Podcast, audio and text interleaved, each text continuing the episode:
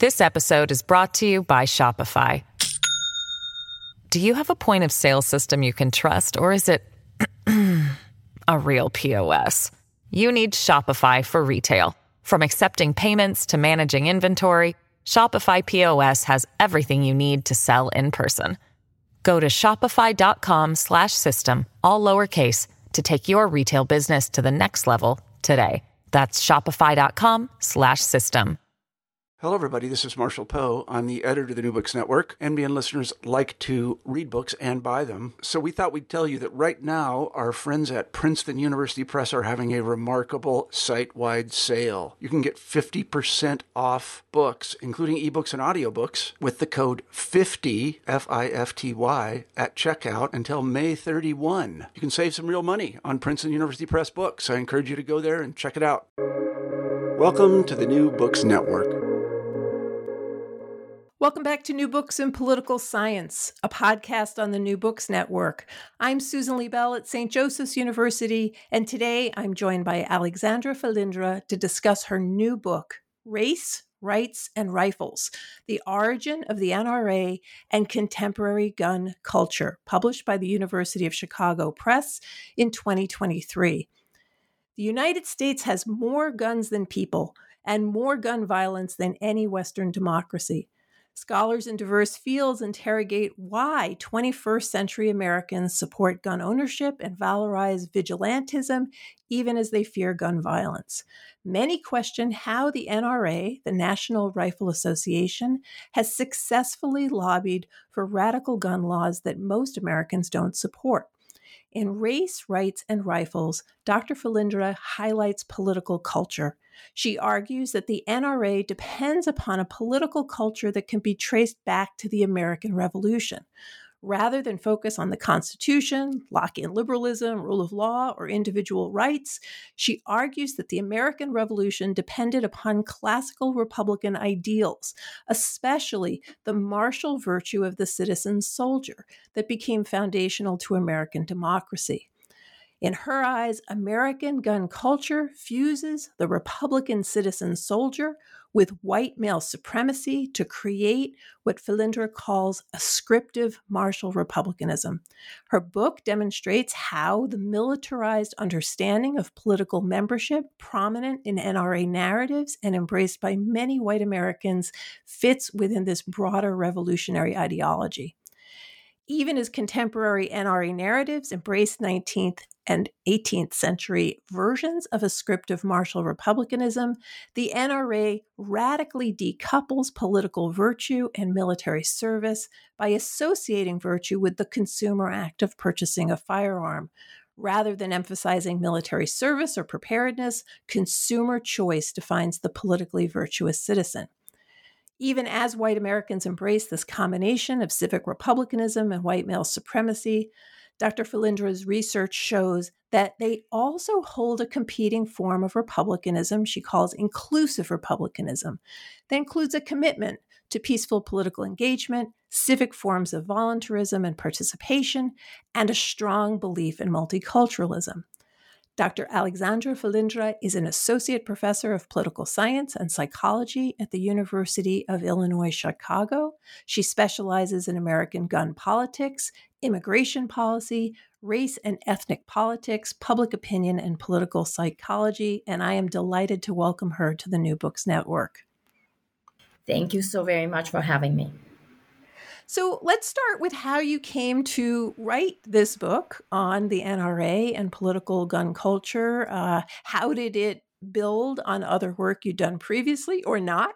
Uh, and uh, uh, and you know, in what subfields in political science and other disciplines you're drawing from? So um, I started working on issues of guns back in 2013, uh, right at the time of um, the Connecticut school shooting. Um, and uh, I approached one of my colleagues who is also working on public opinion.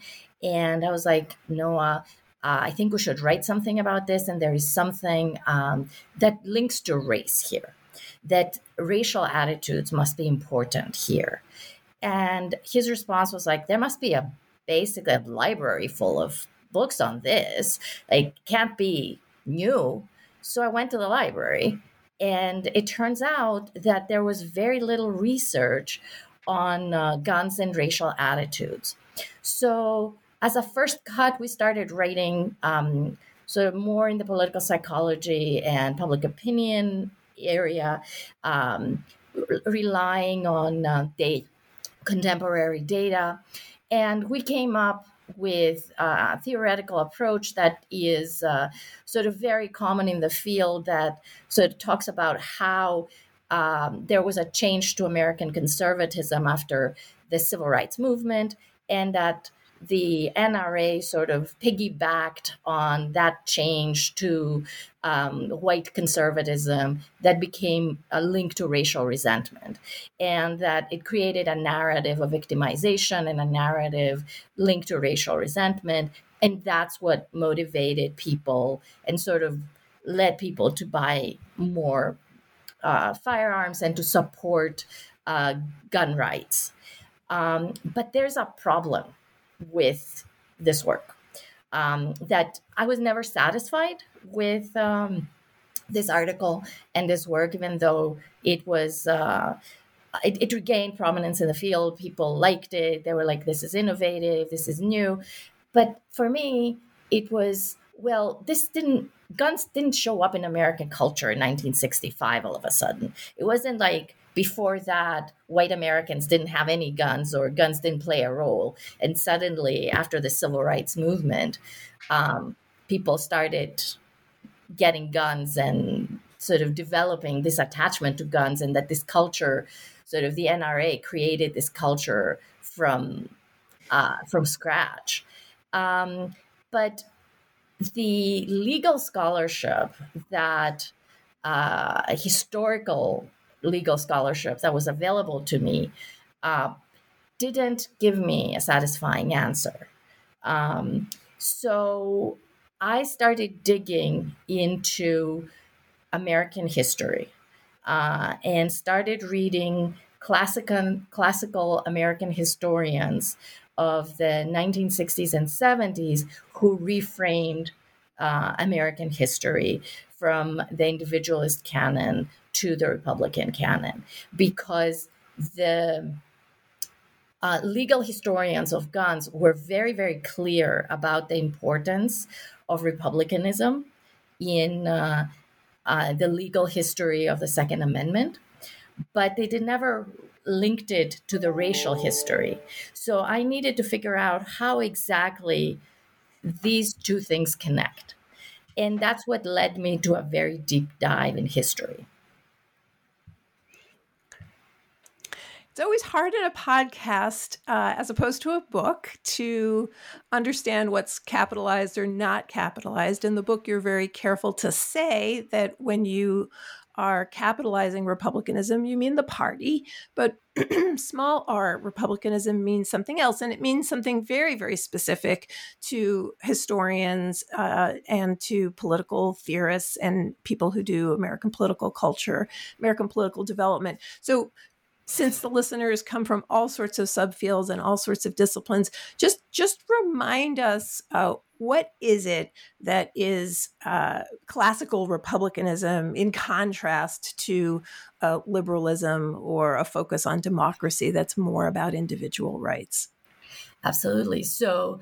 Uh, classical Republican tradition goes back to ancient Greece and to uh, Rome and came to the US uh, via people like Machiavelli and the British uh, theoreticians of um, uh, the 17th century. And the idea of civic republicanism uh, or classical republicanism, as it's known, is that the that people in order to be good first of all that people have both rights and obligations as citizens.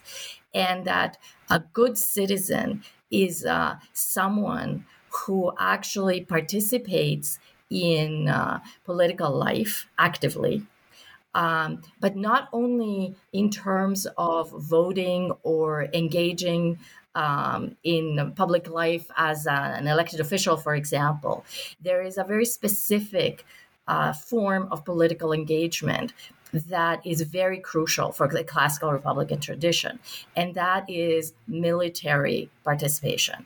Uh, serving in the military, which in this era is actually mandatory uh, in the early part of uh, of the American history of American history and earlier uh, is for, for, for white uh, for white, for white Americans, Americans yeah. and male, white and male Americans, and and sometimes there's some religious things too, but we're and it is very important. Military service is very, very important in creating good citizens because it requires self sacrifice. And in the Republican tradition, um, this self interest is opposite to public interest people who are self interested are likely to sabotage the public good. Um, somebody has to be um, basically, in order to support the public good, you have to put the public good ahead of your of self interest. And the way that you show that you do that is by being willing to sacrifice in terms of actually putting your life on the line um, in military service to protect the country. So, virtue, political virtue, which is essentially the ability to discern between what's good for the country and what's good for you personally, comes from this willingness to sacrifice. And that is the core of the Republican tradition, which distinguishes it from the individualist tradition, the Lockean tradition, which sees um, the individual good and uh, the individual interests as uh, central to the public interest, that the public interest is actually the accumulation or the aggregate of the individual interests. Um, that is very different in the uh, in the Republican tradition, which requires service and requires obligates citizens not only to participate in politics but to participate in military service. Um, and that is core to this ideology. Okay, so uh, just to summarize, so you're you're going back to an earlier set of historians, Gordon Wood, J.G.A. Pocock, Bernard Bailyn, who said that historians got it wrong. This really isn't a Lockean country. It has these other elements that we need to pay attention to, particularly the Roman Republic and uh, this notion of vir- virtue, which coming from Machiavelli means manliness. That's all really virtue means. It means being like a man until Christianity adds something else to the meaning of the word virtue. But Machiavelli very much wants to pull it back to that Roman Republican tradition to focus on that.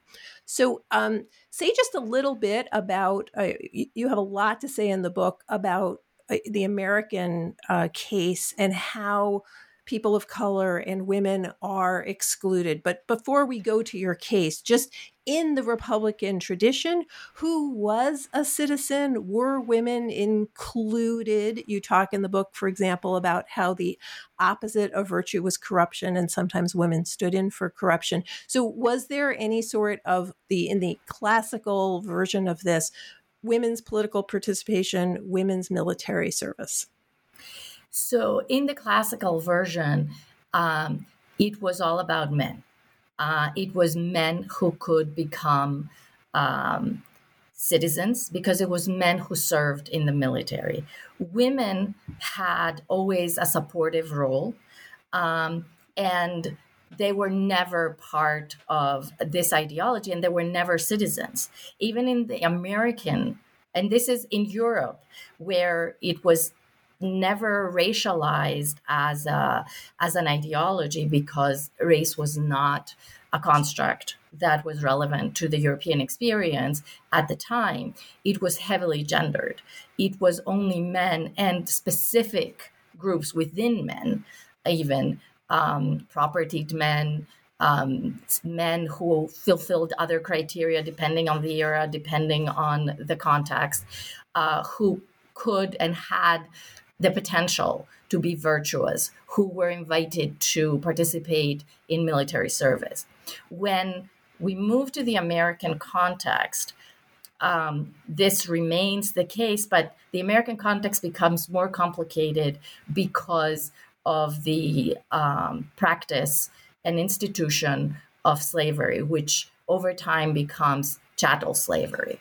Uh, people are uh, enslaved and serve in perpetual bondage through generations.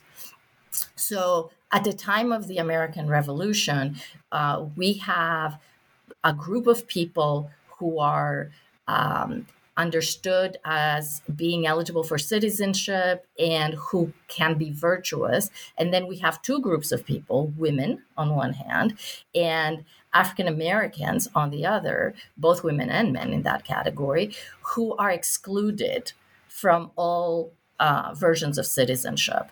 So the American um, Republican right. ideology has to find ways to accommodate this social reality. And the way that the American republicanism, uh, this American classical republicanism is reconstructed here, is by saying that um, relying on the opposite of the um, of virtue, which is corruption, and trying to define um, both virtue and corruption in racial as well as gender terms. And in this context, corruption means people who cannot develop uh, political virtue because they're not willing to serve the country, because they are dependent on others, because they do not want to be self reliant and independent and protect the public good. And African Americans are viewed through this perspective. Women are split. White women take the role of Republican mothers, they become the incubators of good Republican citizens by being chaste and by being uh, good mothers and good uh, wives. Um, and uh, therefore, they have a role subordinated, not uh, central, and definitely not military role in uh, in the republic. But it's crucial in the sense that they're responsible for creating good uh, citizens by making their sons and their husbands uh, willing to serve the nation. African American women are never in that category. They're Jezebels, and actually, they're used to justify why African American men can't be uh, virtuous men because the women are actually the ones who are corrupt, who are sexually improper, who have improper relations, and therefore they can't inculcate um, virtue in their uh, husbands and in their sons. So there are four groups, and all play their role in this story. This episode is brought to you by Shopify. Do you have a point of sale system you can trust, or is it a real POS? You need Shopify for retail. From accepting payments to managing inventory, Shopify POS has everything you need to sell in person. Go to shopify.com/system all lowercase to take your retail business to the next level today. That's shopify.com/system. Okay, so the book is divided into three sections, and we've sort of already sort of blended into this the first part, which is is really focused on historical foundations. And, and what you're trying to do there is understand the sources for um, American political culture and and also how American political institutions depend on that culture because what you're trying to do is write a book about today. This isn't a book. This is a book that depends on history, but it's a book that is, as you said at the very start of the podcast, was about answering the question, right, uh, uh, about about mass shootings in American um, society today. So what you're looking for is to address like what it, why this has persisted and you're using these historical um, sources to try to to get at um, what you're calling ascriptive Republican uh, ideology. So I think we've done a good job of sort of getting out some of those basics there um, and and understanding who can and cannot be included. Uh, and and there are exceptions, uh, as people who listen to this podcast regularly know. I mean, uh, women did vote in some of the colonies. New Jersey, where I'm recording from, was one of them. So there's there's there's differences in who was seen as somebody who could be a citizen. Yet, as you note in the book, there is something about military service and withholding military service from people of color, from indigenous people, from uh, some, some men who didn't have property, from some men based on religion, that is really important. And you and you underline this role uh, that historians have have documented for the passing on republicanism in the private sphere in the role of the mother, something that is then denied, um, as you say, to to uh, African American women um, based on this stereotype that they don't have that kind of understanding, just uh, generosity towards the the republic. So uh, the second part of the book is about the origins and the worldview of the NRA. So the first part sort of establishes this is this is what we know about America. The second really gets us to the NRA, and and here you're using primary sources, including a lot of NRA internal reports and their own publications. Uh, in particular, you're very concerned with the magazine, not just the text but the images that they show, to try to tell the association's history and give more of an analysis of how they're using and developing um, ascriptive Republican narratives. So let let's turn to part two uh, and talk a little bit about like when does the NRA come on the scene? It's not the 17th century, it's not the 18th century, so they're not colonial, they're not in the foundational Republican time. When do they come around, and and who are they? What do they say they want to do? So the NRA is founded in, in 1871, uh, right at the conclusion of the Civil War. Um, the Civil War is the last major war in American history that is fought by militias, um, what today we know as the National Guards. Uh, each state had its own army, and each state was responsible for organizing and um, training these armies. So there were as many armies as states and often as many armies as localities. And um, these uh, were not federally organized. There was a separate federal army, the Union Army, that was professionally organized. But everybody else uh, who fought in the Civil War was actually um, either conscripts uh, or volunteers of the states. And uh, these were the vaunted citizen soldiers of the revolution and of the Republican tradition who were supposed to have uh, this uh, self sacrificial uh, uh, proclivity and sort of they were w- willing to be good soldiers in order to be in order to be good citizens. But what the civil war showed was that the states did a terrible job in training these soldiers. Uh, and as a result, their performance was pretty terrible. And the NRA actually was an organization of military officers of the Union Army who were very concerned about the quality of shooting uh, of the these citizen soldiers of the states, and they wanted to do something about that. So they were military officers uh, and wanted to improve the quality of shooting among the soldiers of the states.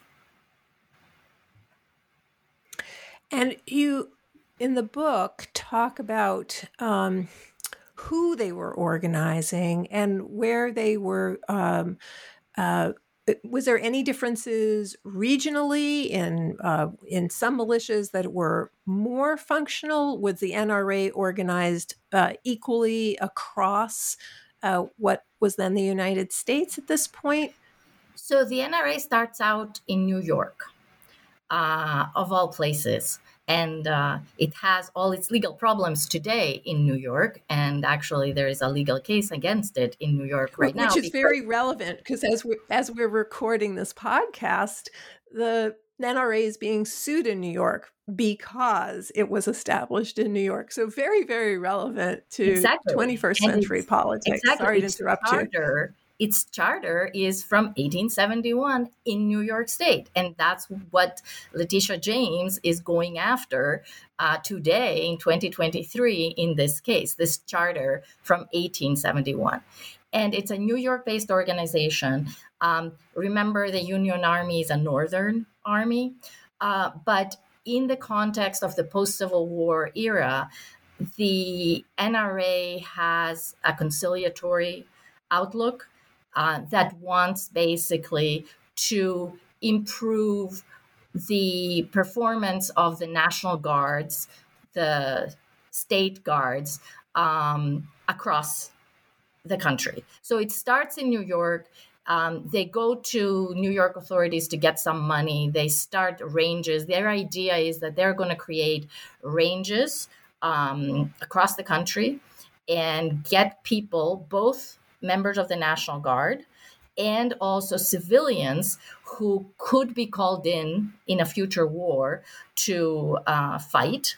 Um, if there is a major mobilization, uh, to prepare them, to, to teach them how to shoot, but also instill in them the kind of Republican patriotism, this ideology of self sacrifice for the nation, of um, militarism.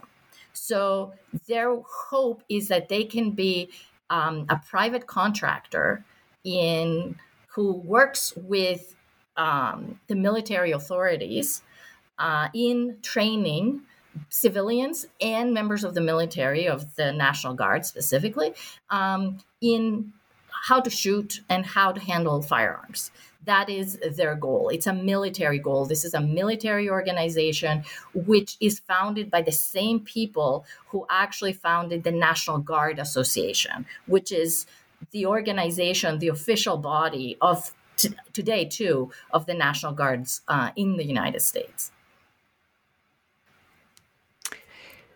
So later uh, in the chapter, you're you're talking about the army. You know, the uh, originally Republicanism, usually smaller Republicanism, focuses on not having a standing army. It's part of the defining idea that a standing army is a sign of corruption, the professionalized military versus you know the citizen soldier. But but you mentioned in a really what I thought was interesting way that as the NRA is uh, training people coming out, it's the Army's exclusion of certain people from service that allows the NRA to be able to say, well, we're training everyone who who who was in the army. Can you explain just a little bit about that? Sure. So by the early 20th century, the NRA has become part of the national military establishment. They work out of the um, what's today the Department of Defense, essentially, um, the Department of the Army uh, of the early 20th century. And through the National Guards uh, and uh, their advocacy, um, they're able to get all kinds of very particularistic benefits out of the federal government. And this is because um, the army is excluded from um, lobbying the federal government, but the National Guards are not. The National Guards actually are a premier lobbying organization. And because they are uh, the citizen soldiers of the states, and they have a very important political role in the states. It is the feeding ground for local politicians. Uh, federal authorities take them very, very seriously. So the NRA gets what it wants, which is to become the par excellence um, provider of shooting training uh, for civilians in the country uh, including a special gig for its members, which is that if you're a member of the NRA, you can get free um, ammunition and uh, discounted federal guns, discounted price on federal guns. So a lot of people flock to the NRA. And the NRA is sort of uh, organizing these events and but because it's a military organization, it's following military rules. And in this era, the military is excluding, for the most part, African Americans um, from the service and also women. Women are completely excluded from military service. So if the NRA is working to sort of bring in new blood to the army and to the National Guards, new recruits, um, it's they're thinking about Af- about white men. And this becomes pretty obvious with one particular case from the very early uh, 20th century.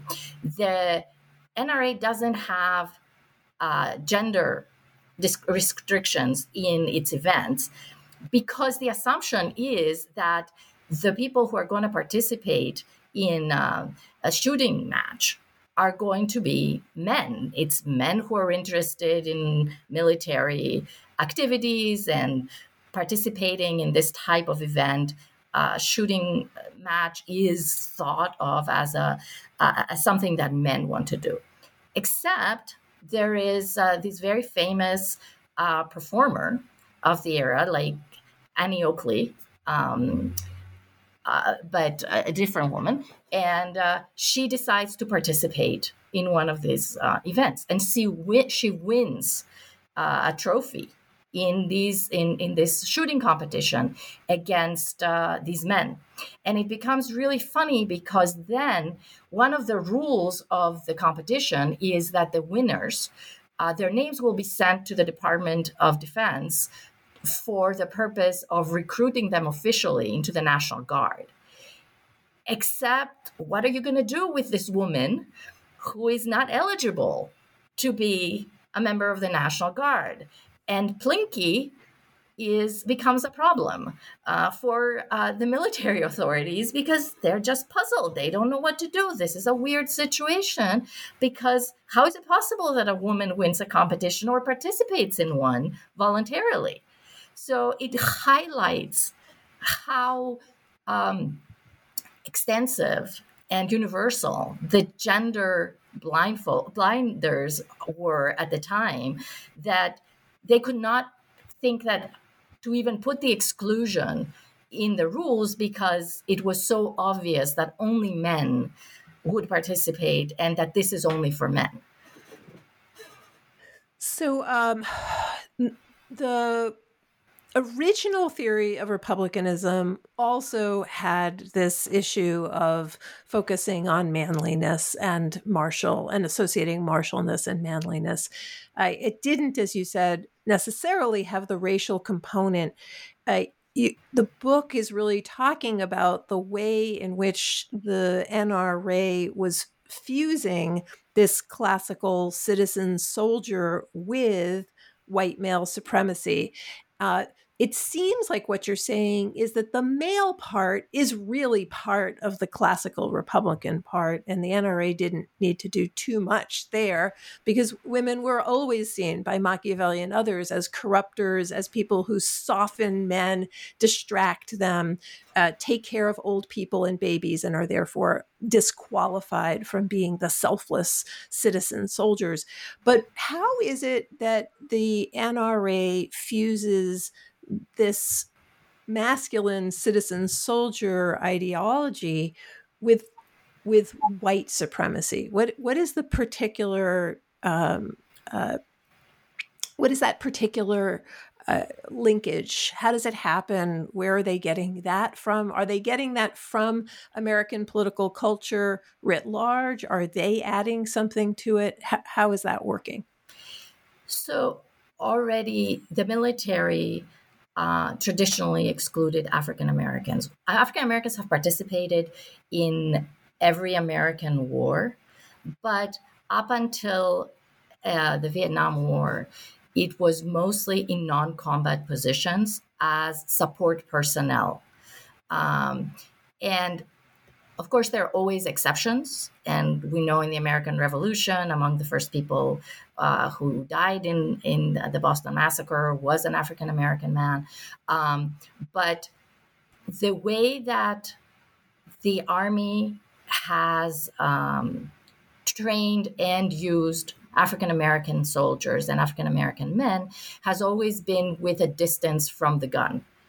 Um, they have always, uh, up until again World War II, kept them in positions where they wouldn't be using guns. They would be uh, away from the battlefield, uh, from the active battlefield. And the reason for that is uh, twofold. One is because they didn't think that African Americans can be good soldiers. And also, they didn't want to trust African Americans with guns um, because they were afraid that African Americans could use these firearms and the ability to um, to fire effectively against the state. So that is how um, uh, white supremacy was built in and caked in to the American military system. Uh, and African Americans, since the Civil War, um, have fought very, very hard to be included in military service because they recognized its importance for political membership. They saw they bought into this ideology of republicanism and they recognized, they thought that if only we can show to you that we can be effective soldiers, that we can die for the country, then how could you deny us the right to participate in political life? And of course, from the white perspective, that was exactly the reason why you wouldn't want African Americans in the military because you wouldn't want them in political life. And you created these exclusions in order to sustain the political exclusion as well. Um, so we have seen uh, formal segregation and exclusion from combat for African American men uh, up until essentially World War II. And in the NRA narratives and what you see in their magazines is that if you if you were somebody who came from an extraterrestrial and you came to uh, to the United States and started reading the American Rifleman, and your understanding of American society was based on that, you'd think that there was no other group in society other than white men, simply because 99.9% of the pictures are of white men. So it is for white men, it's a publication, a group that is about white men for white men. African Americans, soldiers or gun owners, are very, very rarely portrayed, if ever, in the magazine. And I've looked at about 100 years worth of magazines for this. In the book, you're uh, very careful to talk about the intersections that we don't have one identity and that these multiple identities play a role in these narratives. And in this case, uh, Black men are looking to have the privilege that white men have. The head of household is what turns the white man into the protector of the females and the children who are in the house and the women are sort of reduced to the same status that comes from coverture that's not something that uh, the book really talks about but uh, some of the other books that we've done on the program do focus on. And so here what you see is is black men wanting to serve and wanting to get certain kinds of um, uh, uh respect.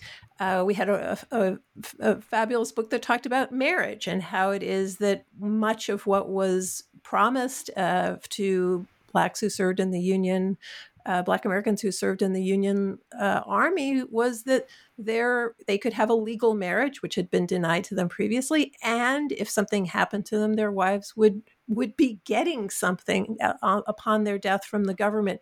So there's all these sort of intersecting cleavages, and I just want to say that the book does a good job of trying to to show that that everybody doesn't always have one. Um, particular uh, identity that matters in these narratives. Um, before we go on to talking about part three is there is there anything else you want to add in this section in terms of the nra's theory of democracy or are, are we good with what we've gotten out there the I, I think it is important to note the connection of the NRA's theory of democracy to republicanism and what it has maintained, and which is relevant to today. Because what the NRA's theory of democracy is, is that we need firearms as citizens. The good citizen needs a firearm in order to protect from corrupt political elites. Political elites are uh, always seen within the Republican paradigm as people who could take advantage.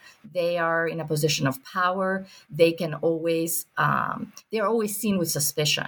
So, a good citizen who understands what the public good is and who has access to firearms can protect the republic from abuse from political leaders who are not looking out for the public good.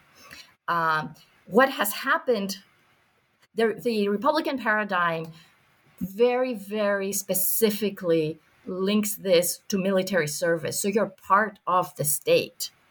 You are engaging with the state and you have obligations.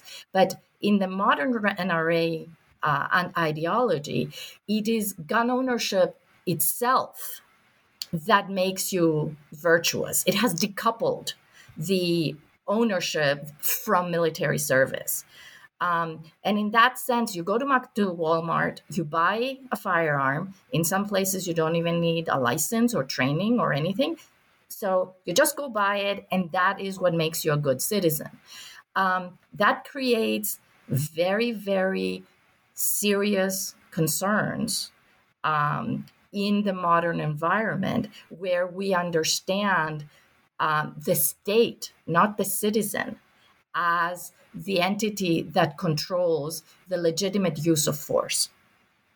When we have a model where both the state and the citizens legitimately can use arms against each other, essentially, that is a very uh, problematic understanding of democracy. And part of the problem here is that this uh, new version of ideology, which is embedded in actual, uh, actually in, um, in legal doctrine today, uh, with the new decisions that have come out in the past decade. Uh, the problem here is that we don't have a prior understanding of other than going to Walmart on who is really a good citizen and on what basis do these good citizens and who exactly are they who can make these decisions to go and literally shoot elected officials because you know if you are, have the right to own firearms to prevent tyranny what's tyranny and how and who decides what's tyranny and that becomes a huge problem in 2024 coming into this particular election. Yeah, it's an incredible transformation between a public act of serving in the military versus a private consumer act of purchasing a weapon. And I think this is one of the biggest contributions of the book. It maps beautifully onto Drew McKevitt's book. We just did that on the show, who is also looking at the role of consumerism in the explosion of guns that takes place in the middle of the 20th century. So amazing stuff there. The third part of the book is really different, in part because you're bringing a different set of political science methodology uh, and and background to it. Uh, the third part is looking at public opinion, and you're using an original national survey of white Americans that you did to to demonstrate the prevalence of ascriptive Republican ideology in the white public and to try to look at the relate explore the relationship to gun related beliefs their policy preferences what do they think about democratic norms and political violence. So can you just say very briefly we're towards the end of like what uh, how is it that you brought this this methods to this and and some of the highlights of what this survey showed about what a white americans uh, think So that goes back to my training in public opinion and my problem of trying to go beyond 1965 and understanding the attachment to guns today. Um, and I needed a way how do we measure ascriptive republicanism today in public opinion? Um, so I designed a relevant measure that looks at how basically understanding notions of who is a true American uh, based on race, nativity, Christianity, also linked to beliefs about gun ownership being a, a sign of good citizenship and militarized uh, beliefs about who is a true American. And what I show is that there is this underlying ideology that links ascriptive understandings of who an American is based on race, Christianity, nativity, also gender uh, perceptions about gender roles with the militarized component. So it is ascriptive, it's martial, and it is Republican because it is about military service, it is about um, helping the police, it is about the common participation. Um, and I show, I demonstrate in the book that people who hold high levels of this ideology are more likely to be gun owners, are more likely to support the NRA. And what is more frightful is that they are also more likely to um, engage embrace uh, political violence, to see political violence as a means justifying the ends that part of the book is really frightening and it seems as if everybody is is locked uh, white americans not everybody uh, are locked in. But but you also say that there's something else in there a different kind of republicanism that you call inclusive republicanism that includes more of a commitment to to peaceful political engagement and more of a belief in pluralism and multiculturalism. So, can you say a little bit about wh- where you think this leaves us? I mean, in a lot of ways, reading your book, uh, you know. Uh, after having watched armed people go into the United States Capitol, something that people would have thought was unthinkable, I think, 20 years ago. And now, as you say, it is front of mind for the November 2024 election in the United States. So where does this leave you? Is there are there is there a way to change this ideology? You you note in the book that the NRA is the deliverer, like one of the most effective deliverers of this ideology and you're saying that it's embedded in American political culture, but with the uh, the fall of the NRA, um, I mean, the bankruptcy of the NRA, if they don't have the power and the money, does where does this leave us? Um, is are other people holding on to this? What what is your sort of you know as you conclude? Uh, how do you see these two competing uh, republicanisms? One very pessimistic in my eyes, and one more optimistic. So we do have two very distinct political cultures in the U.S. today and uh, they're competing. And uh, um, we hope a lot will rest, obviously, on what happens in the 24 election. Um, this dark culture is there. It's important. And unfortunately, even though the NRA is in decline with all its legal woes, um, this has been institutionalized through the recent decisions of the Supreme Court. So we have made law and we have elevated this ideology into constitutional principle. Um, and that is means that it's very hard and deeply embedded now into institutions. It is a key component of the messaging of the Republican Party. So the NRA has become basically obsolete any at this point because it has won. Um, the battle is now how to contain and uh, change this culture. And we are seeing these battles that are being fought in education in real time because these myths and these ways of uh, this ideology is also present in our educational system, and there are people who are fighting to reintroduce it and make it stronger within our educational system.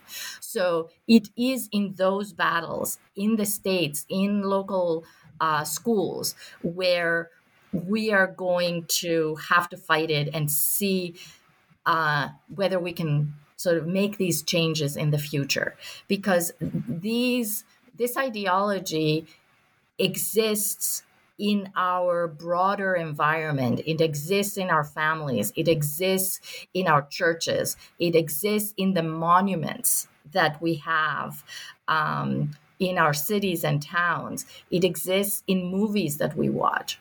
Uh, so the critique that we bring on and the way that we um, look at our education materials, at what we tell young people, is very key in combating um, this view of uh, this exclusive view of Americanism.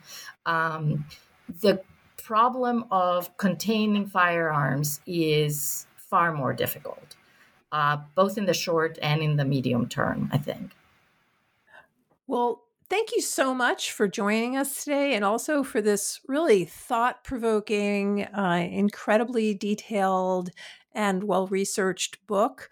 Um, I've been talking to Dr. Alexandra Filindra. Uh, she's the uh, associate professor of political science and and psycholo- political psychology. Uh, the book is Race, Rights, and Rifles The Origins of the NRA and Contemporary Gun Culture. Thanks so much for joining New Books in Political Science, Alexandra. Thank you so, much so very much for having me.